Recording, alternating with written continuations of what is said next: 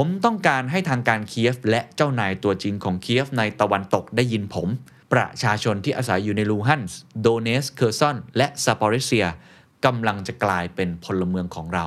ตลอดไป สงครามยูเครนรัสเซียเข้าสู่เฟส 2 ล่าสุดครับผู้แทนจาก 143 ประเทศสมาชิก ร่วมสนับสนุนการประณามรัสเซีย กรณีผนวกสิดินแดนของยูเครนนะครับ โดยมี 35 ประเทศครับที่งดออกเสียงไทยเป็นหนึ่งในนั้น ทำให้โจไบเดนนะครับออกมาเอ่ยปาก ผมไม่คิดว่าจะมีทางที่จะนำอาวุธนิวเคลียร์เชิงยุทธวิธีมาใช้ได้ง่ายๆ โดยไม่ลงเอ่ยด้วยวันสิ้นโลก This is the Standard Podcast. The Secret Sauce. Executive Espresso สวัสดีครับ ผมเคนนักครินทร์และนี่คือ The Secret Sauce Executive Espresso สรุปความเคลื่อนไหวในโลกเศรษฐกิจธุรกิจ แบบเข้มข้นเหมือนเอสเปรสโซให้ผู้บริหารอย่างคุณไม่พลาดประเด็นสำคัญ The Standard Economic Forum 2022 Age of Tomorrow เศรษฐกิจไทยบนปากเหว เวทีเสวนาเพื่อร่วมกันหาทางออกกำหนดทิศทางใหม่ให้กับประเทศไทย วันที่ 25-27 พฤศจิกายน 2022 ณ CDC Hall พบกับผู้นำระดับประเทศหลากหลายวงการกว่า 40 คน ร่วม 15 เวที เปิดโอกาสทั้งคนรุ่นใหญ่ และคนรุ่นใหม่ ที่ครอบคลุมทุกประเด็น เศรษฐกิจ สังคม สิ่งแวดล้อม การเมือง ภูมิรัฐศาสตร์ เทคโนโลยี Opening Remark โดยบรรทูลล่ำซำ Exclusive Dinner อานันต์ปัญญาลชุน พบกับสุรเกียรติเสถียรไทย เศรษฐพุทธสุทธิวาฒนรพุทธเกษียณเตชาพีระ เศรษฐาทวีสิน สมเกียรติตั้งกิจวานิชสมโพธอาหุไนยขัตติยาอินทรวิชัย คมสันลี และแอนนาเสืองามเอี่ยม พร้อมด้วยผู้ดำเนินรายการเสวนา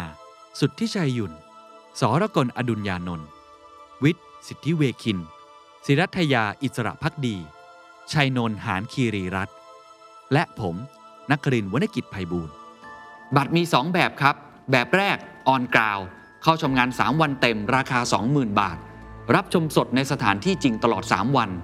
Exclusive Q&A ทุกเซสชั่น รับสรุปเนื้อหาในรูปแบบ Visual Drawing Real Time ที่งาน รับชมย้อนหลังได้ถึง 3 เดือนเต็ม Networking Coffee Lounge ภายในงาน และพิเศษสุดสำหรับผู้ที่ซื้อบัตรออนกราวเท่านั้น Exclusive Dinner แบบที่ 2 Live Stream มีตั้งแต่บัตรเข้าชมงาน 3 วันราคา 3,900 บาท 1 วันราคา 1,500 บาท นักเรียนนักศึกษา เข้าชมงาน 3 วัน ราคาเพียง 900 บาท รับชมสดทางออนไลน์ตลอด 3 วันเต็ม สรุปบทเรียนทุกเซสชั่น รับชมย้อนหลัง 3 เดือนเต็ม The Standard Member รับส่วนลดประเภท Live Stream 10%บัตร Early Bird ราคาพิเศษ 2,500 บาท ซื้อบัตรได้แล้ววันนี้ที่ไทยติ c เก็ตเมเจอร์เราช้าไปกว่านี้ไม่ได้แล้วครับ นี่คือช่วงเวลาสำคัญ โอกาสสำคัญ วินาทีสำคัญ มาร่วมกันหาทางออกกำหนดทิศทางใหม่ และพาประเทศไทย ข้ามหุบเหวนี้ไปด้วยกันนะครับ The Standard Economic Forum 2022 Age of Tomorrow เศรษฐกิจไทยบนปากเหว สงครามยูเครนรัสเซียเข้าสู่เฟส 2 โลกกำลังจะเข้าสู่โลกาวินาศนิวเคลียร์จะเกิดขึ้นจริงหรือไม่ หน้าหนาวที่กำลังจะมาเยือนจะเป็นอย่างไรต่อไป แล้วการที่ประเทศไทยลงมติ งดออกเสียงในการประชุมของ UN ประชาคมโลก มันคืออะไร และผลกระทบที่จะเกิดขึ้นกับพวกเรานั้น จะเป็นอย่างไรต่อไป วันนี้ครับ รายการ The Secret Sauce ต้องมาชวนคุยเรื่องของสงครามยูเครนรัสเซียกันอีกครั้งหนึ่งนะครับ เพราะว่าตอนนี้เนี่ยหลายคนบอกว่ามันกำลังเข้าสู่เฟสสองคือจริงๆ ผมเชื่อว่าทุกท่านคงติดตามข่าวสารอย่างตลอดเวลาอยู่แล้วนะครับ ผมเองก็ติดตามตลอดนะฮะเพียงแต่ว่ามันมีเหตุการณ์ที่ค่อนข้างรวดเร็ว แล้วก็เปลี่ยนไปเปลี่ยนมาค่อนข้างเยอะ ก็เลยพยายามที่จะรวบรวมดูก่อนว่าเอ๊ะมันมีอะไรที่เป็นนัยสำคัญอย่างยิ่งหรือเปล่า แล้วตอนนี้ก็เกิดขึ้นแล้วนะครับ หลังจากช่วงประมาณปลายเดือนกุมภาพันธ์ที่ผ่านมาที่ทางรัสเซียเริ่มบุกเข้าไปในประเทศยูเครน ตอนนี้เข้าสู่เฟส 2 ของสงครามทำไมผมถึงใช้คำนั้นมีประมาณ 2 เหตุผลด้วยกันนะฮะ อันแรกเราเห็นภาพชัดแล้วนะครับว่าสงครามมันยืดเยื้อ ตอนนี้ก็ร่วม 8 เดือนได้แล้วนะครับ เหตุการณ์หนึ่งที่มีนัยสำคัญอย่างยิ่งก็คือการผนวกรวมดินแดนประมาณ 4 พื้นที่นะฮะของทางยูเครนเนี่ยเข้าไปสู่รัสเซีย อันนี้มันเป็นเฟสใหม่เป็นเฟสที่น่าสนใจ เพราะว่าการผนวกรวมสี่ดินแดนเนี่ยอันนี้มันเป็นชนวนใหม่ ให้ทางไม่ว่าจะเป็นสหรัฐอเมริกา หรือว่าทางยุโรปหรือหลาย ๆ ประเทศเนี่ยออกมามาตรการคว่ำบาตรกันอีกครั้งหนึ่งอ่านี่คือคืออันแรกนะ ซึ่งเกิดขึ้นเมื่อช่วงประมาณปลายเดือนกันยายนที่ผ่านมา อันที่สองครับก็คือการลงมติเมื่อกี้ที่ผมกล่าวไปนะครับ เพราะว่า UN เนี่ยเขามีการลงนามนะเป็นการประนามแล้วกันเป็นการประนาม ว่าไอการกระทำแบบนี้เนี่ยประชาคมโลกเห็นด้วยหรือไม่นะครับ ครั้งแรกที่เขาทำเนี่ยคือช่วงประมาณเดือนมีนาคม ตอนนั้นก็คือ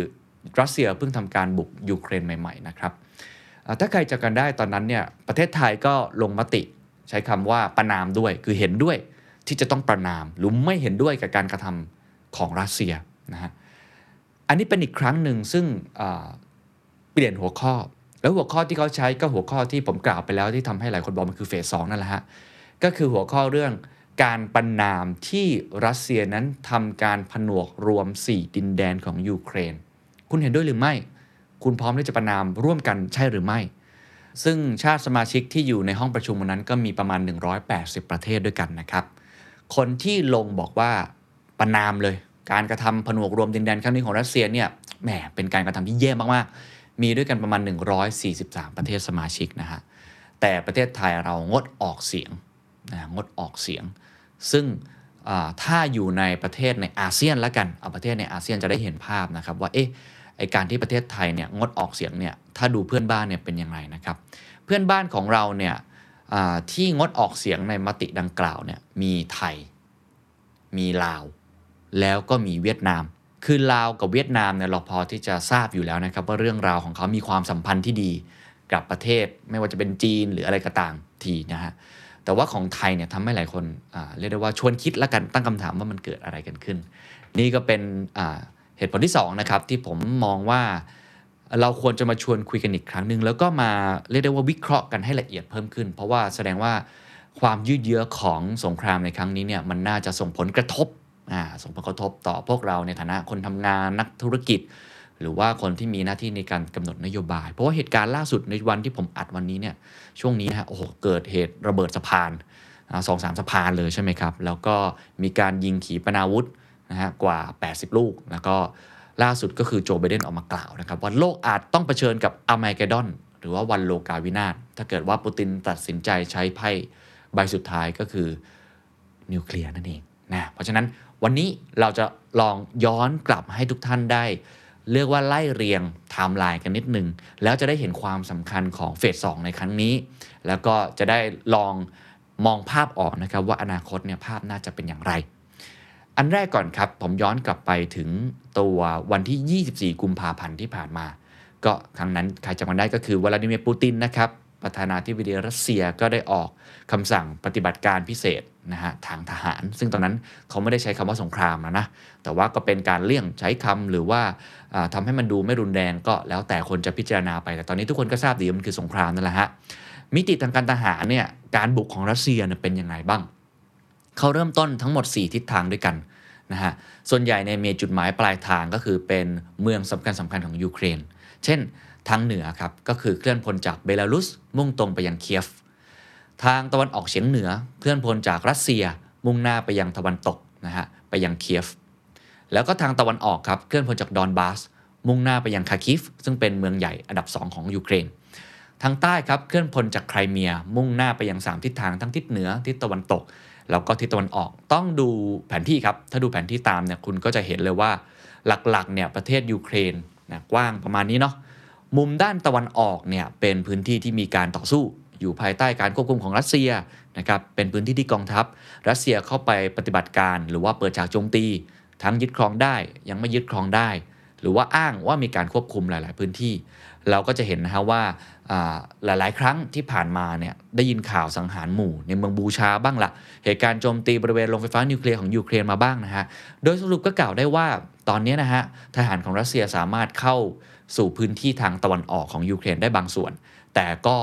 ไม่สามารถยึดครองพื้นที่หรือว่ายึดครองยูเครนได้ทั้งหมด รวมทั้งก็มีมิติในแง่ของการต่อสู้ที่โต้กับ กันไปมันมาด้วย หลายคนบอกว่ารัสเซียเนี่ยเพลียงพล้ำในหลาย ๆ ครั้ง ยูเครนสามารถได้อาวุธยุทโธปกรณ์มาจากประเทศที่เป็นพันธมิตรทั้งนาโตอะไรต่างๆ ก็ตามทีทำให้สามารถที่จะยื้อไว้ได้ แล้วก็สู้กันไว้ได้ ก็ทำให้ตอนนี้ล่วงมา 8 เดือนนะครับพื้นที่ก็เป็นอย่างที่เห็นนะฮะในภาคตะวันออกมิติทางเศรษฐกิจครั้งนี้คงไม่ต้องพูดกันเยอะนะฮะก็คือมีการคว่ำบาตรมากมาย พื่อประนามความรุนแรงที่เกิดขึ้น ไม่ว่าจะเป็นเรื่องของการตัดรัสเซียออกจาก SWIFT หรือว่าเครือข่ายระบบการเงินระดับโลก มาตรการคว่ำบาตรด้านพลังงานอะไรต่างๆ ซึ่งมันก็ส่งผลกระทบออกมาเพราะว่ารัสเซียก็โต้กลับนะครับ ปัญหาระลอกใหม่ที่ผมได้จัดไปแล้วตอนหนึ่งในช่วงเดือนกันยายนที่ผ่านมา ก็คือ Gazprom นะฮะผู้ผลิตก๊าซรายใหญ่ของรัสเซีย ได้ประกาศระงับการส่งก๊าซธรรมชาติผ่านท่อ Nord Stream One ท่อส่งก๊าซหลักที่เชื่อมระหว่างรัสเซียไปยังเยอรมนี โดยอ้างว่าเป็นปัญหาของใบพัด แล้วก็มาตรการการคว่ำบาตรที่ทางกลุ่มประเทศยุโรปใช้อยู่นั้นน่ะทำให้ใบพัดเจ้าปัญหานี่นะครับมันไม่ถูกส่งซ่อม แล้วก็ดำเนินการแก้ไขสักที ส่งผลให้ราคาขายนะฮะส่งของก๊าซธรรมชาติเนี่ย TTF หรือว่า Title Transfer Facility ซึ่งเป็นดัชนีหลักของยุโรปพุ่งสูงกว่า 30%ในวันที่ 5 กันยายนที่ผ่านมาแล้วก็การที่สหรัฐนั้นได้รับผลกระทบจนทำให้ราคาก๊าซนั้นพุ่งสูงขึ้นกว่า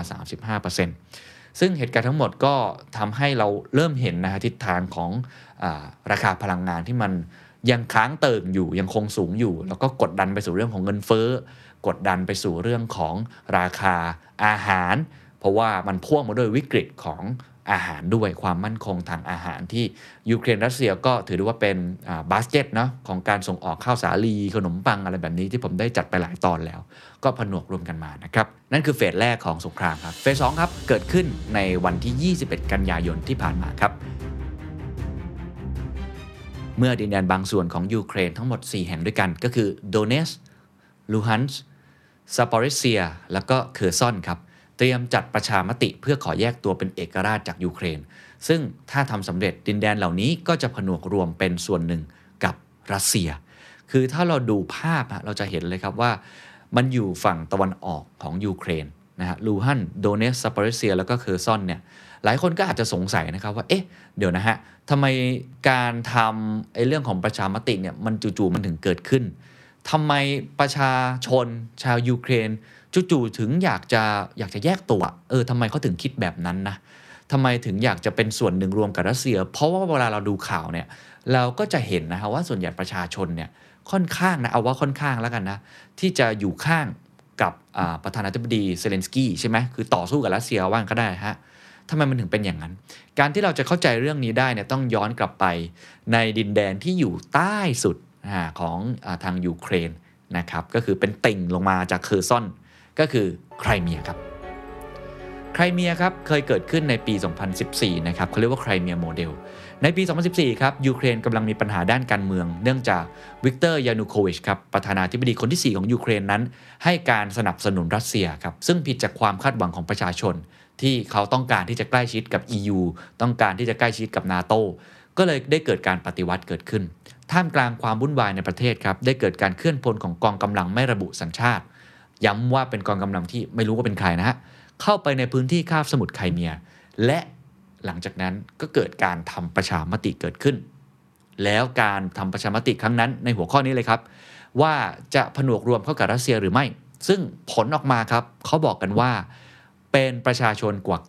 90%สนับสนุนให้ไครเมียนั้นแยกตัวออกจากยูเครน เข้ารวมเป็นส่วนหนึ่งของรัสเซียวลาดิเมียร์ปูตินครับ ก็ได้ถือว่าประชามติครั้งนั้น เป็นการตัดสินใจของคนในพื้นที่คือ self determination และยินดีที่จะรับไครเมียเข้าสู่อ้อมอกของรัสเซีย หลายคนตั้งคำถามครับ เพราะว่าเพราะอย่างนี้ฮะ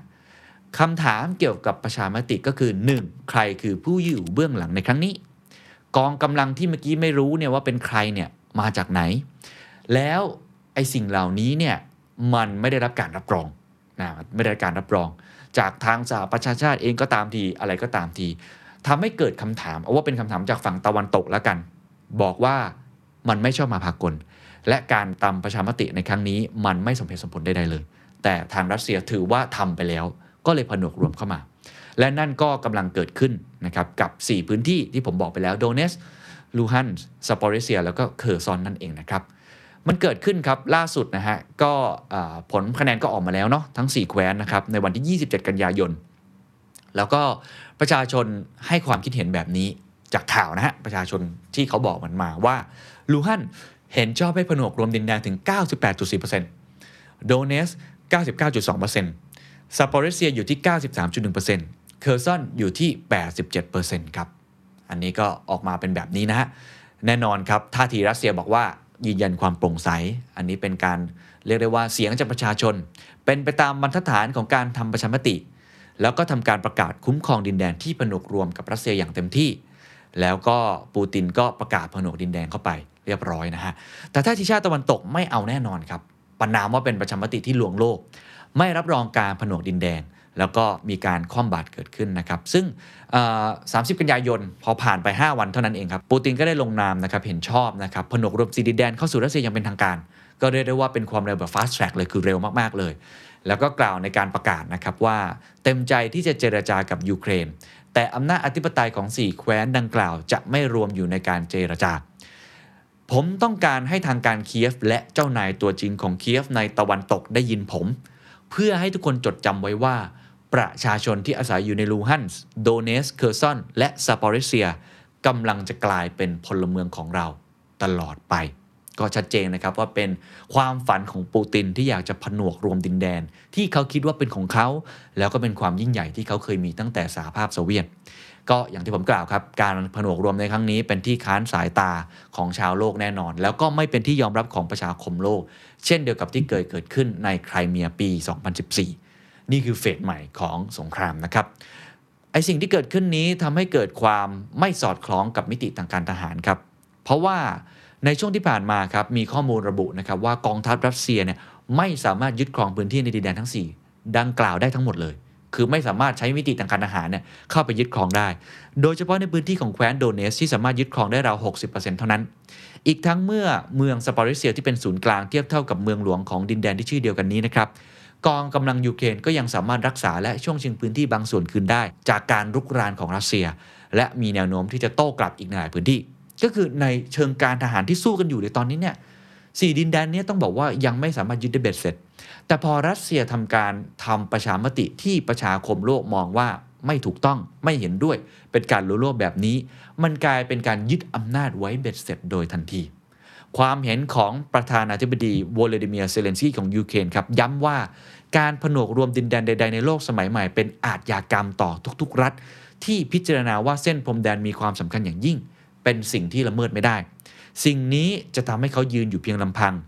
ยืนอยู่คนละฝั่งกับมนุษยชาติครับ อันนี้ก็เป็นท่าทีออกมาจากทางยูเครน ซึ่งก็แน่นอนว่าไม่เห็นด้วยนะครับ มีความเห็นมาเล็กน้อยนะครับที่อาจจะทำให้หลายคนได้เห็นภาพมากขึ้นนะครับว่านักวิเคราะห์ นะฮะออกมาวิเคราะห์บอกอย่างนี้ คุณปีเตอร์ซามาเยฟผู้อำนวยการโครงการ Eurasia Democracy Initiative เปิดเผยว่า ปูตินที่ต้องทำแบบนี้นะครับเขาต้องการที่จะให้ประชาชนนั้นเห็นว่าสงครามครั้งนี้มีวัตถุประสงค์บางอย่างที่ต้องเอาชนะ และหวังว่าการผนวกรวมดินแดนเข้ากับแผ่นดินแม่ของรัสเซีย จะเรียกคืนความเชื่อมั่นจากประชาชน และทำให้ตัวปูตินเองกลับมาได้รับความนิยมอีกครั้ง เพราะว่าการลงประชามติในครั้งนี้ที่ถึงแม้ประชาคมโลกจะมองว่าไม่ชอบทำเนี่ยทำให้รัสเซียดูเป็นผู้ชนะในเชิงสัญญลักษณ์ แล้วเป็นการแสดงท่าทีให้ชาติตะวันตกเห็นนะครับว่า รัสเซียจะไม่ยอมถอยออกจากยูเครนโดยเด็ดขาด แม้ว่าจะถูกยูเครนรุกคืบตีเมืองในทางตะวันออกเฉียงเหนือคืนมาได้ นั่นก็ทำให้โดยสรุปนะครับการผนวกรวม 4 พื้นที่สำคัญในครั้งนี้ เป็นที่ค้านสายตาชาวโลกอย่างยิ่ง แล้วก็ทำให้ยกระดับความเข้มข้นของสงครามเป็นที่เรียบร้อย หลังจากผ่านไปประมาณ 8 เดือน เข้าสู่เฟส2ครับไปดูท่าทีกันหน่อยครับว่าท่าทีเป็นยังไง เพราะว่าทันทีที่มีเรื่องนี้เกิดขึ้นไอสิ่งที่เคยค้างคากันอยู่ในตอนนั้นเนี่ยมันกลับมาอีกครั้งหนึ่งเลยนะคือเดินหน้าเต็มสูบเลย นั่นก็คือการที่ยูเครนขอเข้าสู่นาโตนะครับทางเซเลนสกี้ก็เลยประกาศนำยูเครนนะครับขอเข้าสู่สมาชิกนาโตอย่างเร่งด่วนเช่นเดียวกัน แล้วก็สหรัฐและก็ EU ก็ทำการคว่ำบาตรรอบใหม่ นะครับไบเดนยังออกมาพูดด้วยนะครับว่าเราจะระดมประชาคมโลกให้มาร่วมประณามการกระทำของรัสเซีย และทำให้รัสเซียต้องรับผิดชอบสิ่งที่เกิดขึ้น โดยเราจะเดินหน้าส่งมอบอุปกรณ์ที่จำเป็นให้กับยูเครนใช้เพื่อป้องกันตัวเองต่อไป กระทรวงการคลังสหรัฐครับระบุว่าทางการได้สั่งคว่ำบาตรเจ้าหน้าที่ในกลุ่มอุตสาหกรรมทหารของรัสเซีย 14 คน ผู้นำของธนาคารกลาง 2 คน ตลอดจนสมาชิกในครอบครัวของเจ้าหน้าที่ระดับสูง และสมาชิกสภานิติบัญญัติอีก 278 คน ฐานเปิดทางให้มีการจัดทำประชามติที่หลอกลวงของรัสเซีย แล้วก็ความพยายามที่จะผนวกรวมดินแดนของยูเครนนะครับทางด้านคณะกรรมการยุโรปครับ ประกาศมาตรการคว่ำบาตรรอบใหม่ ซึ่งรวมถึงการเสนอห้ามนำเข้าสินค้าจากรัสเซียเพิ่มเติม แล้วก็ห้ามการส่งออกสินค้าเทคโนโลยีชั้นสูงไปยังรัสเซียด้วยนะครับอันนี้เป็นสิ่งหนึ่งที่ทำให้เห็นภาพว่ามีการคว่ำบาตรเกิดขึ้น ไปดูอีกประเทศหนึ่งแล้วกันที่เรียกได้ว่าขยับเหมือนกัน อาจจะมองต่างกันก็คือเกาหลีเหนือ นะฮะเกาหลีเหนือก็ต้องออกมาโจมตีสหรัฐอยู่แล้วนะครับ บอกว่า 2 มาตรฐานเป็นเหมือนนักเลงนะครับ คุณโจชอซูนะครับอธิบดีองค์การระหว่างประเทศประจำกระทรวงการต่างประเทศของเกาหลีเหนือกล่าวครับว่าการลงประชามติถูกจัดขึ้นมาอย่างถูกต้องตามกฎหมาย และสอดคล้องกับกฎบัตรของสหประชาชาติ แต่สหรัฐกลับทำตัว 2 มาตรฐานเหมือนนักเลงเพราะก็ไปบุกประเทศอื่นเพื่อรักษาอำนาจของตัวเองไว้เช่นเดียวกัน แล้วก็ล่าสุดครับ 12 ตุลาคมที่ผ่านมาครับที่ประชุมสมัชชาใหญ่แห่งสหประชาชาตินะครับ UNGA กว่า 180 ประเทศ ก็มีมติท่วมท้นนะครับ ผู้แทนจาก 143 ประเทศสมาชิก ร่วมสนับสนุนการประนามรัสเซีย กรณีผนวกสีดินแดนของยูเครนนะครับ 143 ประเทศ ร่วมสนับสนุนการประนาม ก็พูดง่ายๆ คือประชาคมโลกทั้งโลกเนี่ยประนามรัสเซียว่าทำอย่างนี้ไม่ถูกต้อง โดยมี 35 ประเทศครับที่งดออกเสียงในการลงมติดังกล่าว ไทยเป็นหนึ่งในนั้น ในอาเซียนมี 2 ประเทศคือสปปลาว เวียดนาม ที่ตัดสินใจงดออกเสียงในการประนามผนวกรวมดินแดนของรัสเซียในครั้งนี้ แล้วก็ประเทศอื่นๆ ก็อย่างเช่น จีน อินเดียแอฟริกาใต้ แล้วก็อีกหลายประเทศในแถบละตินอเมริกา และแอฟริกาก็งดออกเสียงนะครับมีประเทศที่คัดค้านละกันคัดค้านการประนาม 5 ประเทศ แน่นอนรัสเซียก็เป็นหนึ่งในนั้นนะครับ หลายคนเดาได้อยู่แล้วเบลารุสเกาหลีเหนือ ซีเรีย แล้วก็นิการากัวนะครับคำถามคือทำไมไม่เข้าร่วม ทำไมไทยไม่ร่วมในการประนามในครั้งนี้ เพราะอย่างที่ผมกล่าวไปแล้วว่าในการประชุมครั้งเดือนมีนาคมตอนนั้น หัวข้อคือเห็นด้วยไหมกับการที่รัสเซียเนี่ยบุกเข้าไปในประเทศของยูเครนในตอนนั้น ประเทศไทยตอนนั้นประนามนะออกมาประนามร่วมกับหลาย ๆ ประเทศ แต่ครั้งนี้มติมันออกมาอีกแบบหนึ่งนะฮะอาจจะไม่ถึงขั้นไม่สนับสนุน แต่ว่าก็งดออกเสียงนะผมได้ฟังคุณสุริชัยยุนก็ตั้งคำถามน่าสนใจเขาบอกว่ามันเหมือนมันเป็นเหตุการณ์ต่อเนื่องกันนะครับ คือปัจจัยที่เกิดขึ้นในวันนั้นมาสู่วันนี้มันคือเรื่องเดียวกัน ก็คือการที่รัสเซียไปบุกยูเครนนั่นแหละ แม้ว่าบริบทเนี่ยมันอาจจะต่างกัน แต่มันเป็นเหมือนชัปเตอร์ฮะคือต่อมาชัปเตอร์หนึ่งบทหนึ่งแล้วไปบท 2 คือถ้ารัสเซียไม่บุกในวันนั้น วันนี้เขาก็คงไม่ผนวกรวมดินแดน เพราะว่าสงครามมันยืดเยื้อคำถามคือทำไมประเทศไทยถึงมีการตัดสินใจที่แตกต่างกันออกไป ต้องไปฟังคำแถลงนะฮะ จากทางกระทรวงการต่างประเทศครับเขาบอกเหตุผลด้วยกัน 4 ข้อ ข้อแรกชัดเจนครับบอกว่ายึดมั่นในกฎบัตรสหประชาชาติ และกฎหมายระหว่างประเทศ และเคารพอธิปไตย ก็บอกว่าโอเค เห็นด้วยว่าไอ้เรื่องของอการต่อต้านการคุกคาม และใช้กำลังรุกราน บูรณภาพแห่งดินแดนของรัฐใดๆ และการใช้กำลังเพื่อได้มาซึ่งดินแดนของรัฐอื่น โดยปราศจากการย่นยุ ล้วนเป็นนโยบายที่ประเทศไทยนั้นยึดมั่นมาอย่างต่อเนื่อง และยาวนานผมต้องเล่าอย่างนี้เลยนะครับจริงๆ UN เนี่ย UN ที่ถูกก่อตั้งมาเนี่ยก็ถูกก่อตั้งมาด้วยเหตุผลนี้เหมือนกันนะคือการผนวกรวมดินแดน เพราะว่าในช่วงสงครามโลกครั้งที่2หลังจากนั้นมันก็มีเรื่องแบบนี้เกิดขึ้นนะฮะการผนวกรวมดินแดนเนี่ยมันเป็นสิ่งที่กฎบัตรของสหประชาชาติ และกฎหมายร่วมประเทศเนี่ยยอมไม่ได้ ก็คือต้องเคารพในอธิปไตยของแต่ละประเทศ ไม่เช่นนั้นเราอยู่เฉยๆจู่ๆก็มีประเทศอื่นบอกว่าเอ้ยเนี่ยมีคนในประเทศของคุณเนี่ย เป็นเชื้อชาติของเราเยอะเลย เพราะฉะนั้นขอไปผนวกรวมดินแดนหน่อยมันก็คงไม่ได้ใช่ไหมอันนี้เรื่องนี้กฎหมายระหว่างประเทศ หรือว่ากฎบัตรของสหประชาชาติเนี่ยยอมไม่ได้นะก็ข้อหนึ่งประเทศไทยบอกว่าโอเคยึดมั่นนะแต่ข้อ 2 ข้อ 3 ข้อ4เนี่ยเหตุผลมันอีกแบบหนึ่งครับเขาบอกว่า ประเทศไทยตัดสินใจงดออกเสียงในมติดังกล่าว เนื่องจากอยู่ในสถานการณ์ขึ้นลงอย่างรุนแรง และบรรยากาศที่มีความเปราะบางอย่างยิ่งยวด จึงเป็นการลดทอนหรือด้อยค่าต่อโอกาสสำหรับการทูตในภาวะวิกฤต ซึ่งเป็นทางออกสู่การเจรจาที่สันติ และเป็นรูปธรรมในความขัดแย้งนี้ จนอาจนำไปสู่ความเสี่ยงต่อการเกิดสงครามนิวเคลียร์และการล่มสลายทางเศรษฐกิจโลก ข้อ 3 ไทยนะครับกังวลอย่างแท้จริงต่อการแบ่งขั้วทางการเมืองที่สูงขึ้นในหลักการระหว่างประเทศ ซึ่งทำให้มีผลในแง่ลบต่อกระบวนการและแนวทางสู่การยุติสงคราม การประนามนั้นเป็นการกระตุ้นให้เกิดการขัดขืน และลดทอนโอกาสในการมีส่วนร่วม หรือปฏิสัมพันธ์อย่างสร้างสรรค์อีกด้วย 4. ครับ ประเทศไทยโศกเศร้าต่อการทำลายล้างยูเครนทั้งกายภาพสังคมและมนุษยธรรม ตลอดจนความยากลำบากแสนสาหัสที่ชาวยูเครนนั้นประสบทนทุกข์ทรมานไทยจึงเน้นย้ำถึงความจำเป็นที่ผู้มีส่วนได้ส่วนเสียทั้งหมดในโศกนาฏกรรม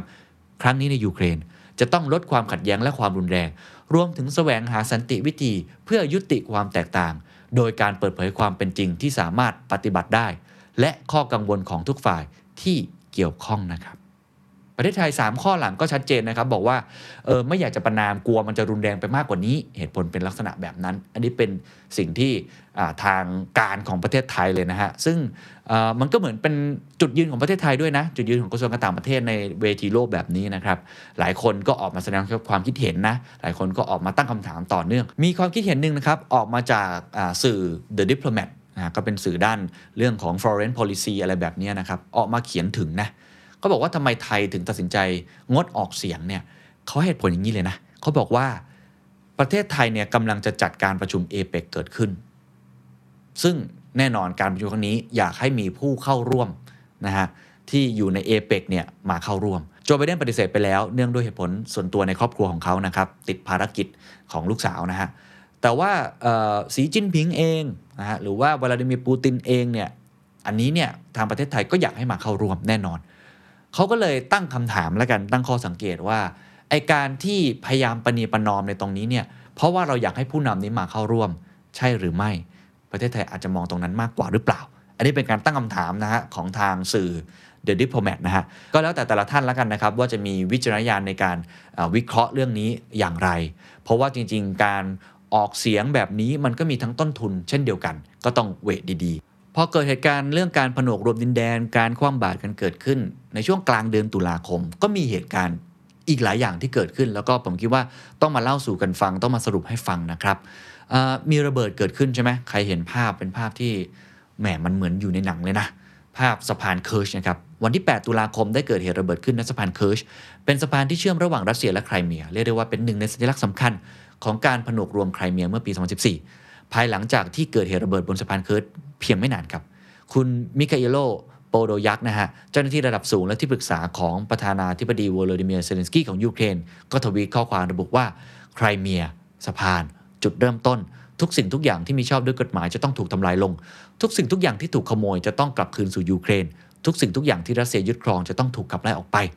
ซึ่งหลังจากนั้นไม่นานนะครับในวันที่ 12 ตุลาคม ทางการรัสเซียก็ได้จับกลุ่มผู้ต้องสงสัย ระบุว่าเป็นชาวรัสเซีย 5 คน และเป็นพลเมืองของยูเครนและอาร์เมเนียอีก 3 คน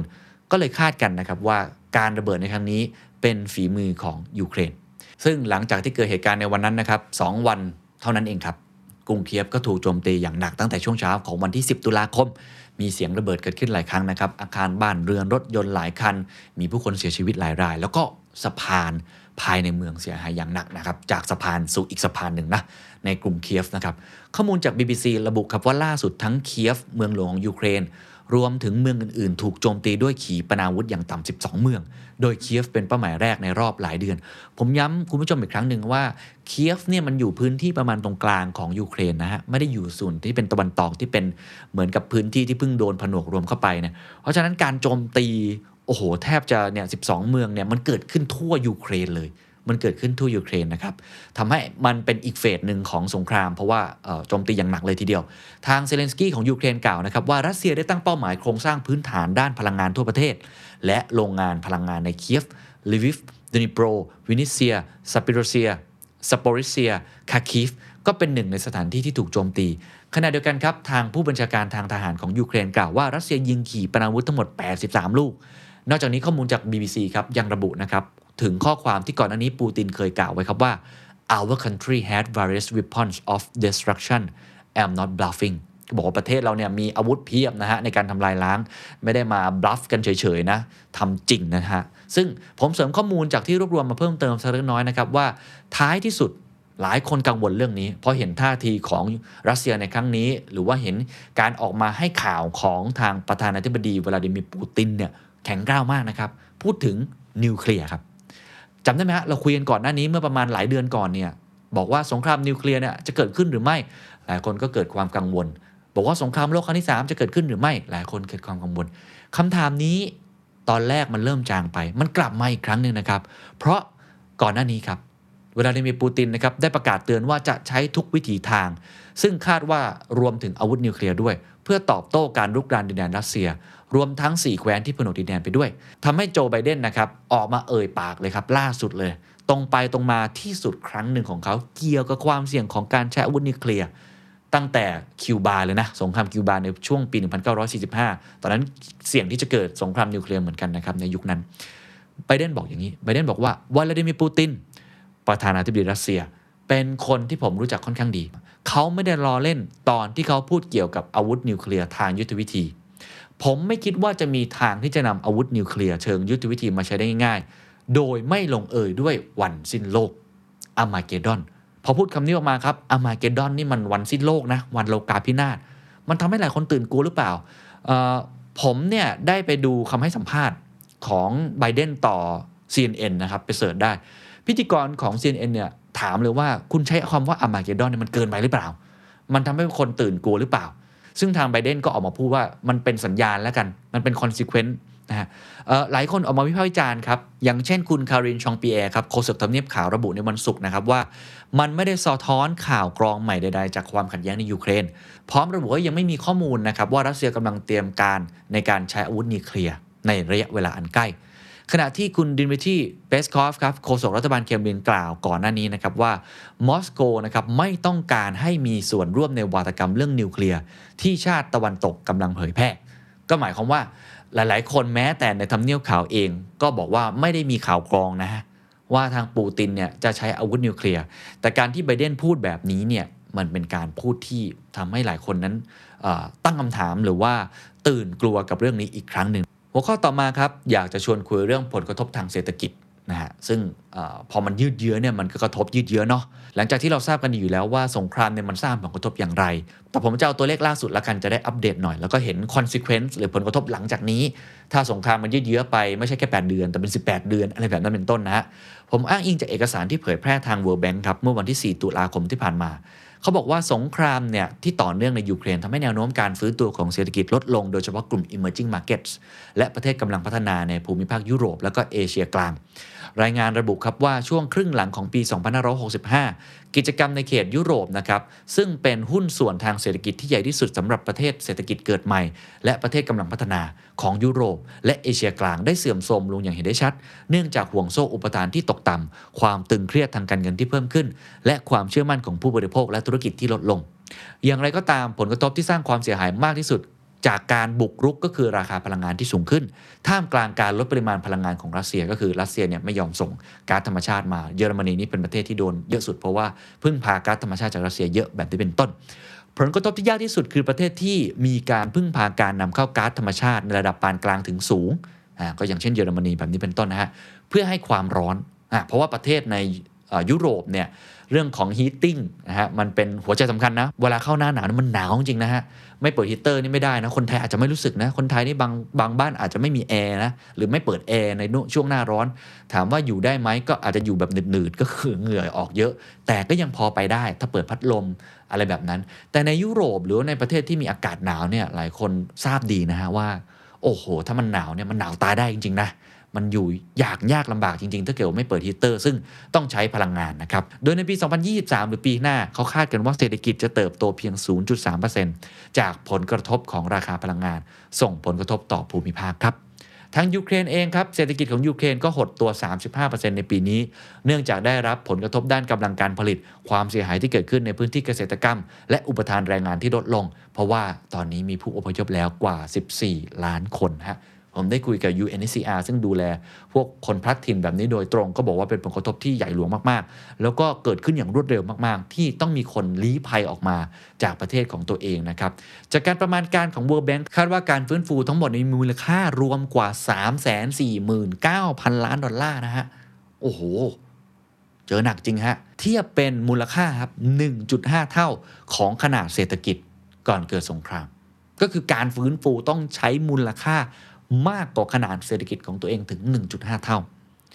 คุณแอนนาครับรองประธานธนาคารโลกประจำภูมิภาคยุโรปและเอเชียกลางกล่าวครับว่า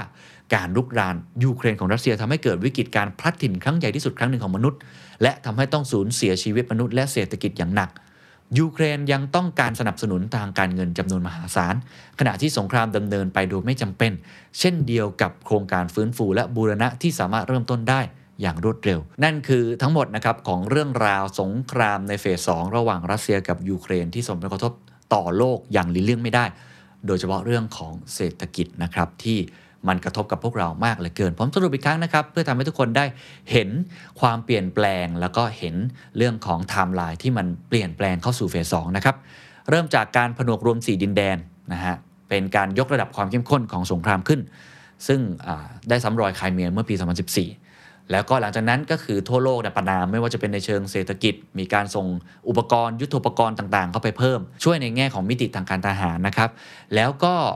มีการออกมาประณามในระดับประชาคมโลกทั้งหมดนะมีการแบ่งขั้วมากขึ้น ซึ่งก็ 143 ประเทศจาก 180 กว่าประเทศ ในสมาชิก UN เนี่ยออกมาประนาม แต่ไทยเนี่ยงดออกเสียงนะครับ เพราะฉะนั้นเรื่องของภูมิรัฐศาสตร์ตอนนี้มีความผันผวนอย่างยิ่งนะครับ ความรุนแรงทวีขึ้นครับ มีการยิงขีปนาวุธ ไม่ว่าจะเป็นโดรน เป็นมิสไซล์อะไร มีการระเบิดสะพานโจมตีเมืองหลวงต่างๆ แล้วก็มีการพูดถึงคำว่านิวเคลียร์หรืออเมริกดอนเกิดขึ้น สุดท้ายครับ แน่นอนไม่มีใครรู้ว่าสงครามจะดำเนินต่อไปอย่างไร แต่ที่แน่ๆ สิ่งที่น่าจะเป็นผลกระทบต่อเนื่อง ก็คือเรื่องของหน้าหนาวที่กำลังจะมาเยือน คงจะยากลำบากมากขึ้น สิ่งที่จะเกิดขึ้นแน่ ๆ ก็คือเรื่องของพลังงาน ที่น่าจะเป็นความผันผวน เป็นวิกฤตต่อไป และสิ่งที่จะเกิดขึ้นแน่ๆก็คือ โลกเราจะได้รับผลกระทบในอีกหลากหลายมิติ หากสงครามยังคงดำเนินต่อไป ในระดับความเข้มข้นที่เพิ่มมากขึ้นเรื่อยๆ สวัสดีครับ